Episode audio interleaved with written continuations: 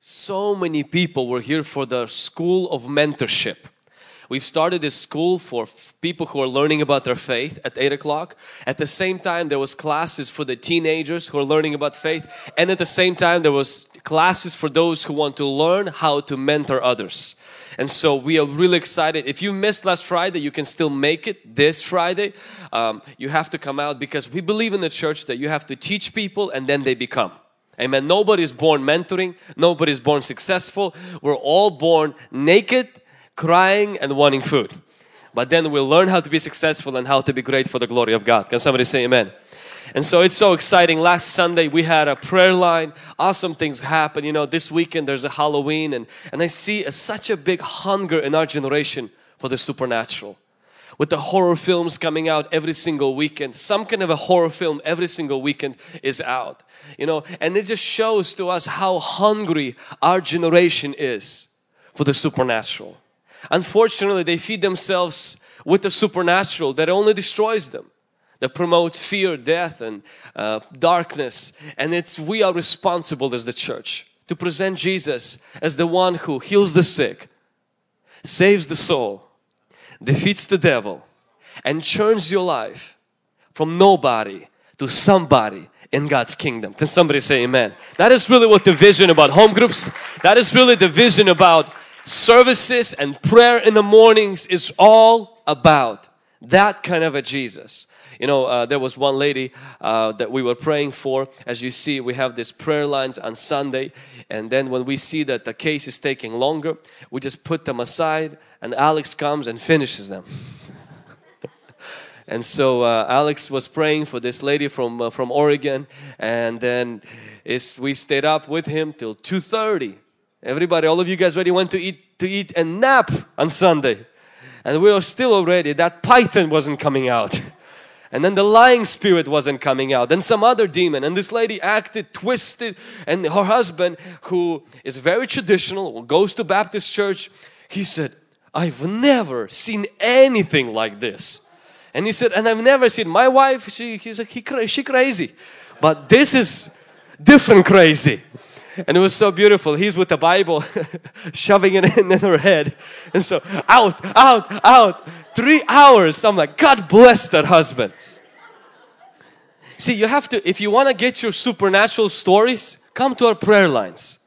Don't, don't watch that weird stuff. Don't, don't, don't hang weird things or present the devil. Don't represent the devil. God calls us to cast him out. And if you ever see what happens with those people, how tormented they are, you'll never want to celebrate death. You'll want to celebrate life and help the hurting people. Amen. And so we are so excited for what God is doing in our church. I know the best is truly yet to come. Amen. Without further ado, let's open our Bibles to Gospel of John chapter 1 and verse 42. And when he brought him to Jesus, and now when Jesus looked at him, he said, You are Simon, the son of Jonah. You shall be called Cephas, which is translated a stone. I want to speak today a message that will be titled From Reed to Rock. Word Simon means a reed and Peter means rock or stone. Jesus meets Peter and when he is introduced to Jesus he calls himself uh, Simon. And Jesus right away says, mm, I don't like that name. And he acts so bossy. Usually parents give you the name. And here Jesus meets Peter and says, I don't like that name. I'm going to change that name to a rock. We're giving names at birth. Our names change when we get married. Our names change when we get adopted or people get divorced. But God has a tendency of changing people's names. This happened with Abraham, this happened with Jacob, this happened also with Peter, this happened with other men in the Bible where God came into their life and He changed their name. Why did Jesus change Peter's name? You know, we see that Peter's name meant reed. Reed means unstable, un inconsistent, shaky. Peter's life was a symbol of that name. And Jesus, knowing that the reason Peter's life is inconsistent is because Peter's name is like that. And he goes ahead and changes Peter's name, and then we see eventually Peter's life was changed. Jesus, by changing a name, demonstrated a powerful lesson that there is power in your words. There is power in calling someone Reed for 30 years and then they act like Reed. There is a power in calling somebody stupid and then they will act stupid or clever and then they will act clever. This scientist in Japan, his name is Masaru Itomo, Imoto. He was born in 1943 and passed away last year. He did a very interesting study where he took water and he took two bottles of water and into the one bottle he spoke I love you you are beautiful and to the other bottle he said you're ugly and I hate you after a few months he called photographers and called people and put those both bottles under a microscope and this is what they've discovered they saw that if you can go to the one where it says the crystals. And they saw that the water where he spoke I love you it was so crystal clear. The one that he said I thank you he spoke to water. And to the one that he said I hate you this is how it looked.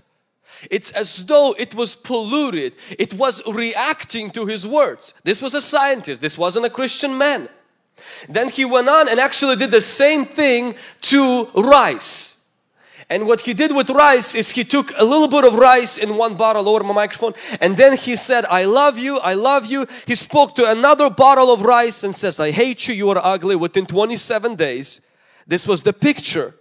The rice he said that I love you became even whiter. The one he said, I hate you turned dark.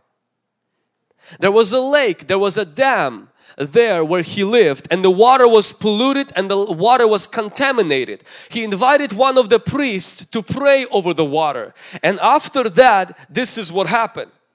The water before prayer looked like this. After prayer under microscope it looked like that.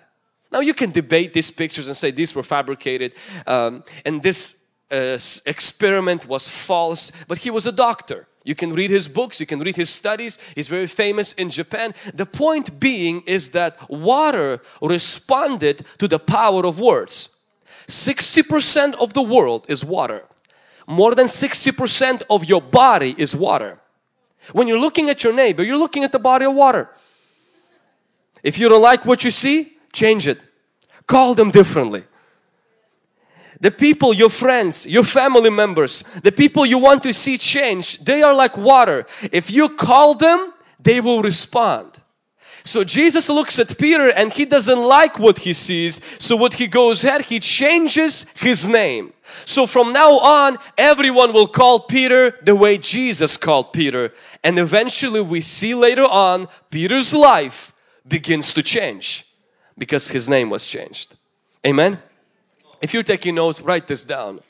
Jesus will change your name in order to change your nature. Jesus will change your name in order to change your life. Jesus wants to change a vision of who you are, an image of who you are, a dream of your future, a picture of expectation of who you are and by that He can change your life. Jesus cannot change your nature if you don't allow Him to change your name. Every single person here has a name and I'm not talking about that name that you were called with. Even though our physical names that we have, they were given to us by parents because maybe parents liked that name or maybe because it meant something. But the name that you we are called with every single day, loser or winner, ugly, chunky,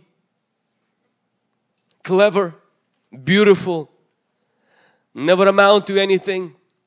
The name you give to yourself, I don't succeed at anything, nothing ever works for me. That's just my lot in life. That kind of a name produces the life that you will eventually live. And for Jesus to change your life, He goes head first and changes your name. Peter didn't act differently. Peter didn't improve. But Jesus changes his name and then his nature was also altered. Did you know that up to a thousand, a hundred years ago, we did not have last names. People only had first names. Even in the Bible, if you read Abraham, you don't read Abraham with the last name. Nobody in the Bible had a last name. Everybody only had a first name. Last names were invented a thousand, a hundred years ago in Europe. And this is how they decided last names. You will learn something very new about your last name today. They had four categories by which they decided last name. The first one was, if you can go ahead and put it on the screen, your occupation. So this is where we get John Cook. This is where you get John Miller. I have no idea what subject supposed to mean. But this is where you actually get your by occupation. The number two reason, the way you would know your last name is by your location. This is where you get John Overhill, John Brook. If you are Brook, that means someone, your relatives lived by the brook. Another reason why they, how they will give you your last name is they would give you by by your connection to someone. For example, uh, John, John's son. If they couldn't come up with anything to call you, they would call you Johnson. That means that you were John's son. And the last characteristic by which last name would be determined, would be a characteristic of your name. So John Small or John Big or John this and that. And so this is how your last name was created. But I want you to notice that everything was based not on your future potential, but on your behavior. That is how people give names. They give names based on how you behave, how you act, and what is happening to you. Jesus comes and sees Peter's behavior, which is nothing to write home about, which is not a good behavior. Peter is inconsistent. Peter has commitment issues. Peter is like yo-yo. One day he's up, another day he's go he goes down. And Peter, Jesus gives Peter a new name. And he says, listen, your name is going to be a rock. But I don't act like rock. I don't look like rock. I don't have an attitude of a rock. Jesus says, no, rock is who you will become and I give you a name based on who I want you to be, not based on what I see. That is our Lord Jesus Christ. Can somebody say amen? God calls you by your future, not by your past. God calls you by your name, not by your sin. In the Bible, there was a man named Jacob and Jacob had a very interesting life also and when his youngest son was born, Benjamin, there was a verse there that says, And so it was as her soul, his wife's soul was departing for she died, that she called his name Ben-Oni, but his father called him Benjamin. So Jacob is seeing his favorite wife, Rachel, give birth to the last son, Benjamin. And because the births were difficult, she dies in the process. Her pain was so severe, she names her little baby Ben-Oni, which means a son of my sorrow. And the father saw that. And when she passed away, he says, no, I will give him a new name. I respect my wife, but his name is going to be Benjamin, means a son of my right hand. Why does Jacob change the names right on the spot? Because out of everyone in this world, Jacob knew when I was born a trickster because I tricked my brother out of the womb came out first. And my mom called me a trickster. I end up living like a trickster all my life. Every place I went I tricked people. I lied to people. My life was a reflection of the name my mom gave me and yes, she gave me that name because of my behavior, not knowing that name became a limitation for my future behavior. And Jacob looks at his son and he says, I know Rachel, you've been through some very hard times, but this son is not going to live up a curse that you have placed on him. And he says, before he even grows up, he won't even know the name Ben-Oni. I'll give him a new name, Benjamin. And when you see Jacob's, Benjamin's life, you always see one thing. He was always close to his dad. His life reflected his name. The name Jesus gives you will determine the nature He'll produce in you. He cannot change your life if He doesn't change your image of yourself. He can't change your future if He can't change your dreams. If He cannot change your goals, if He cannot change the vision that you are carrying today in your heart. Amen. Number two, I want you to write down that do not lose a vision of the rock when you're going through your reed moments. Simon means reed. Peter means rock. Jesus calls him rock when he still acted like reed. Jesus calls him strong when he acted weak. He comes to a girl's house who is dead. And they're crying over her already. And Jesus says she is asleep. They're ridiculing Jesus because Jesus does not call things the way they are. He calls things the way He wants them to be. He looks at the dark place without form and He says, let there be light. Our God does not waste words to describe a situation. He uses His words to create a new situation. God calls things which are not as though they were. He said to the weak, be strong. He said to the sick, be healed. He says to the, those who are defeated, be victorious. And when you receive that, this is where your life begins to change. When you go through your reed moments, and everybody does, never lose the picture of the rock.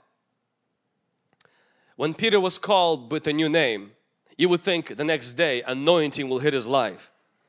And Peter was going through a caterpillar to a butterfly. Yes, he went through the caterpillar to the butterfly, but that took three and a half years. We know that Peter had a lot of reed moments. He came out of a boat like a rock, take two steps, sunk like a, like a reed said, Jesus, you're the Messiah. That was a statement of the rock. Two minutes later said, Jesus, you shouldn't obey God to go on the cross and save the world. That was a statement of the reed. Beat his chest and said, I'll never deny you. An hour later, a reed falls asleep when Jesus is praying. You saw this life of always inconsistent. He had reed moments, but Peter was still called rock. Because God says it, that does not mean everything in life will line up right away. If you keep that vision properly, it will line up in a matter of time. Can somebody say amen? I have this. How many of you guys have used this before? Those of you who are listening on the podcast, I have a puzzle box here. When I was younger, we used this as well and you open the box and next thing that happens is that this box is full of a lot of pieces. These pieces in themselves mean nothing. These pieces in themselves do not hold a picture. And if you simply take them and you put them out, you will actually be confused. You will take one piece out of it and you will recognize that this, you can't do much with it. And that's how life comes. Life comes in the box of broken, unconnected, isolated pieces. But when you come to Christ, Christ always gives you the picture of what He put in the box for your future to look like.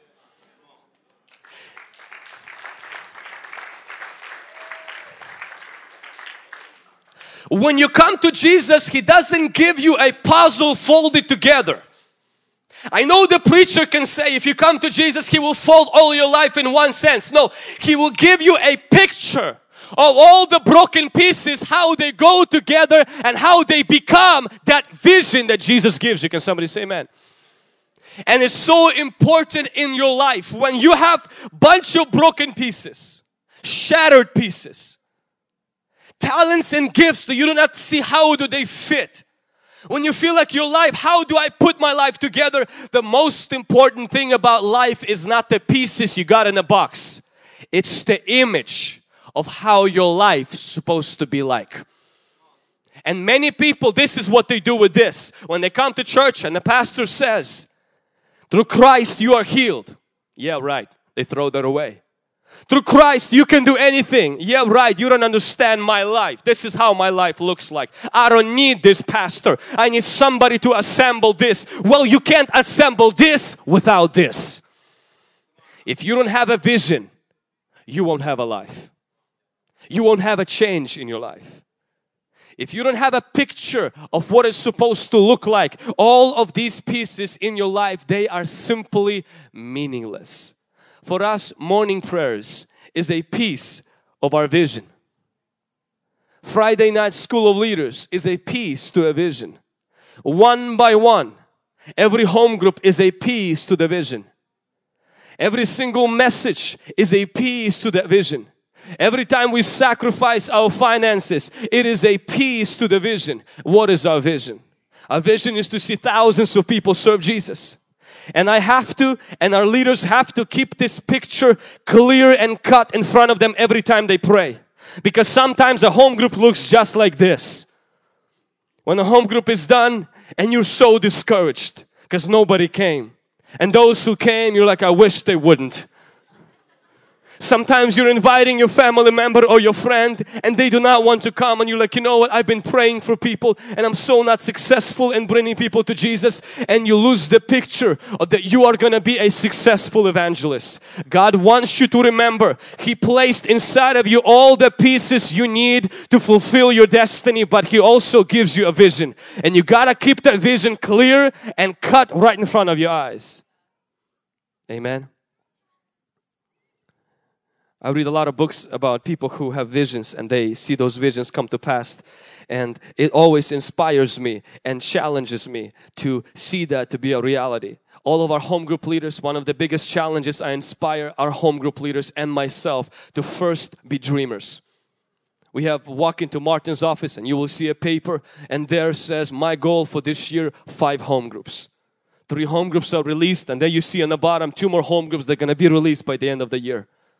You talk to my wife and she will tell you in the beginning of the year, Holy Spirit, put it in her heart, she will have 12 home groups. She says, this is what I'm praying for. Sometimes no one shows up to the home group. It does not change the fact that God has given me the picture.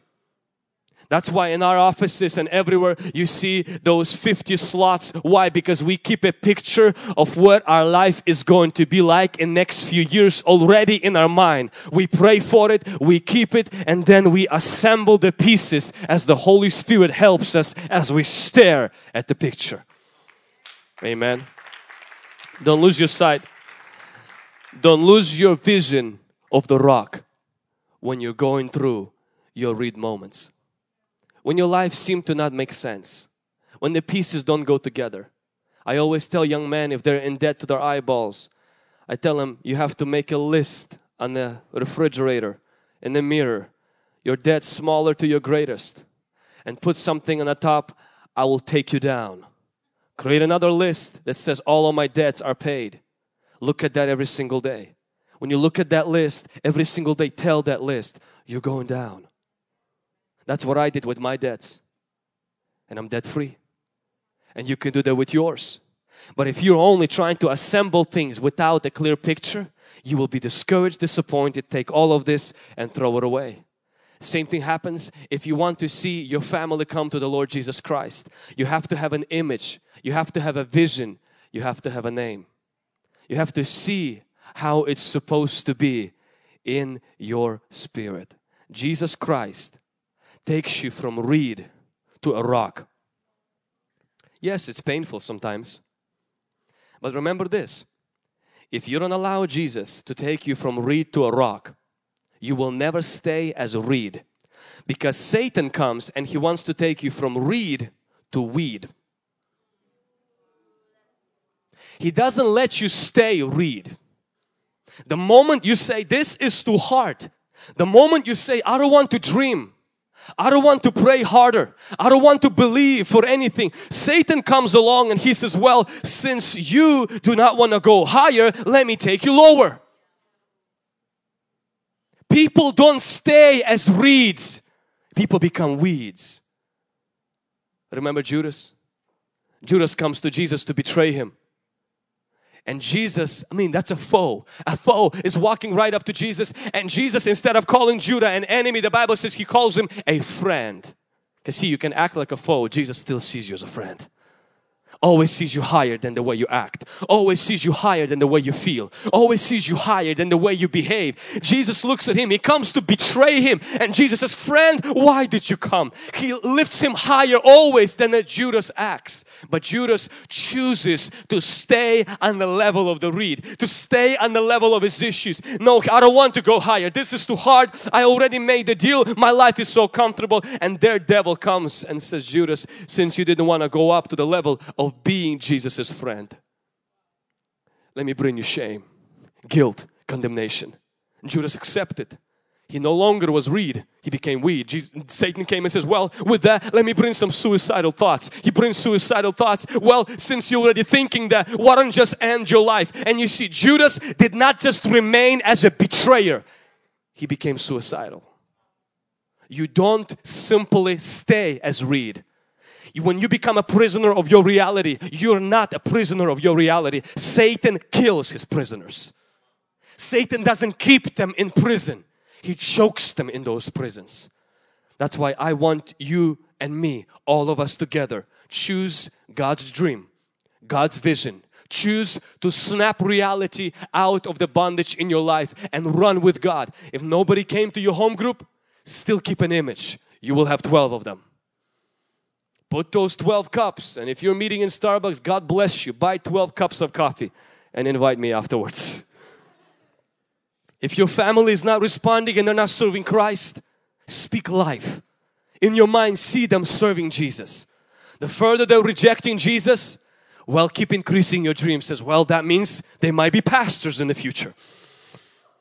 Always have a vision that is not consistent with your reality. Give room to the Holy Spirit to move in one youth group, one youth pastor had this brilliant idea of bringing people and showing them an illustration. He wanted to show them the power of partnership and wanted to show how they should treat one another. And he said that imagine that we have a boat and in the boat we have only 11 seats but he puts 12 people in a circle and puts 11 seats there and he says well one of you guys have to jump from the boat so that the rest of the people can be rescued and that the boat won't drown and there was this unattractive girl in that youth group who was always isolated. And nobody ever talked to her and um, she was uh, out of shape and, and she didn't put on makeup. She didn't take care of herself well and nobody really liked to talk to her. And so, and they all as a group huddle up and then this girl was there and they, they said, well, we can't let him jump off the ship. We can't let her jump off the ship. We can't let them jump off the ship. Well, the only person that has to jump off the ship, they didn't want to say it, but they wished she would. Her name was Mary. And Mary recognized they're trying to call her name without calling her name. She says, I'll jump. They said, no, no, no, you don't have to. We can find someone else. And she asked them, give me one reason why I don't have to jump this ship. And there was this silence and not one of them could give them a reason. Next day, Mary jumped the ship. She committed suicide. And every single one of them recognized the vision they had of Mary and how they confirmed that vision when she asked them the question why I shouldn't jump. And nobody could say anything. Satan came to that vision. He added another layer and didn't just leave her on the level of depression. I am nobody. Nobody loves me. But brought her to the level of suicide and death.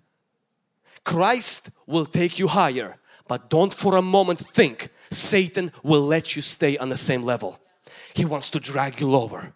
That's why you can't stay in the middle too long. You gotta climb up higher with God.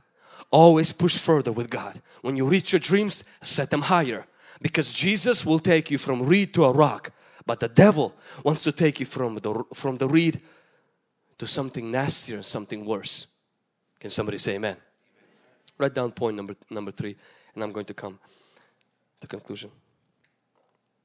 Keep close to the rock in spite of reed moments. When you are inconsistent, when your life seems to not fall together, when your dreams seem to linger, there's only one secret and that secret is we mentioned not to lose the vision. But the second side of that secret is also as important. Don't ever lose your closeness with Jesus Christ. What changed Peter was the fact Peter stayed as close to Jesus even when Peter wasn't acting like he was supposed to act. Peter still was around Jesus. When your life doesn't fall the way you expected it to be, when your character doesn't change as you thought it should be, when certain weaknesses keep resurfacing in your life, the greatest mistake you can make is to take that as a cause for you to stop coming to morning prayers. Stop coming to Friday night prayers. Stop coming to church and saying, you know what, since I am not acting the part, I'm just gonna take a break until I change my ways. You know, I've tried to clean my house many times. I was never able to clean a dirty table with a dirty rag. You can't clean up your life on your own. You will only make a mess of it. You can't get better by leaving the church. You can't get better by saying, I won't go to home group. I won't read the Bible. I am too guilty. I am too ashamed. I won't go to prayer. I will just walk away from Jesus because I am so undeserving. You will never become the rock until you're close to the rock. The rock of ages, Jesus Christ. You will never see changes in your life until you allow Him to be around you and then His grace will begin to cover you and change your life. The way all of us have been changed is not because we've done some secret. People sometimes come to me and they say, how do I overcome pornography? And they want me to tell them some kind of a secret software that they can install and download on their subconscious that will cause them to resist temptation. There is no secret. Some people think, well, if I just come to the prayer line, all of my character is going to be changed. Yes, a lot of demons will be gone, but please understand, for you to become who God wants you to become, you can only be by being to someone who calls you to be that person. It's not going to be on your own. It's not going to be somewhere with your buddies. It's not going to be just simply saying, you know what, I'm going to skip prayer. I'm going to skip Bible reading. I'm not going to listen to podcasts. I'm not going to listen to these things, but I'm going to hope and wish God will take my dreams and make them into reality. That's not going to happen. Your dreams will begin to fade away. Not because it is God's will. It is because there is no fuel for those dreams since God is the source. Amen. You know, I have a glove in my hand and this glove is completely useless if it's not on my hand. It will lay here, it will rotten here, and it will remain here. The moment the glove goes on my hand, what my hand does, my glove does. The glove begins to wave. The glove begins to lift. The glove begins to wash.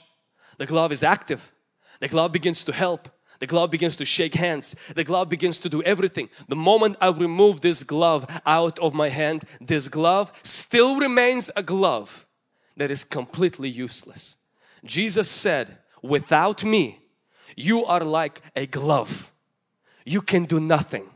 And with me, you can do everything. Your number one goal in life is not to work on your character it is to stay as close to Jesus as you can even when your character is a mess. To stay as close to Jesus as you can even if all demons are hunting you. Even if you're still fighting, even if your life is still depressed and hard and difficult. Why? Because only then you will see the picture Jesus put in the Bible become the reality of your life. Can somebody say amen? Let me tell you about a man named George Mueller.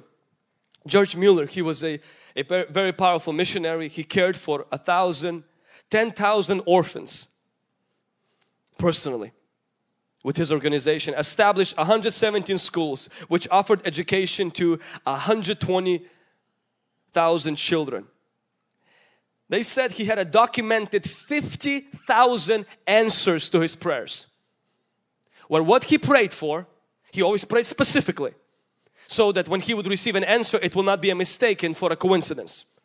He prayed specifically and there's documents indicating 50,000 prayers that were answered. And when at the end of his life they asked him, George Mueller, what is the secret to this successful life of caring for 10,000 orphans, establishing 117 schools? He changed his city so much that he received complaints that poor people were living better than middle class.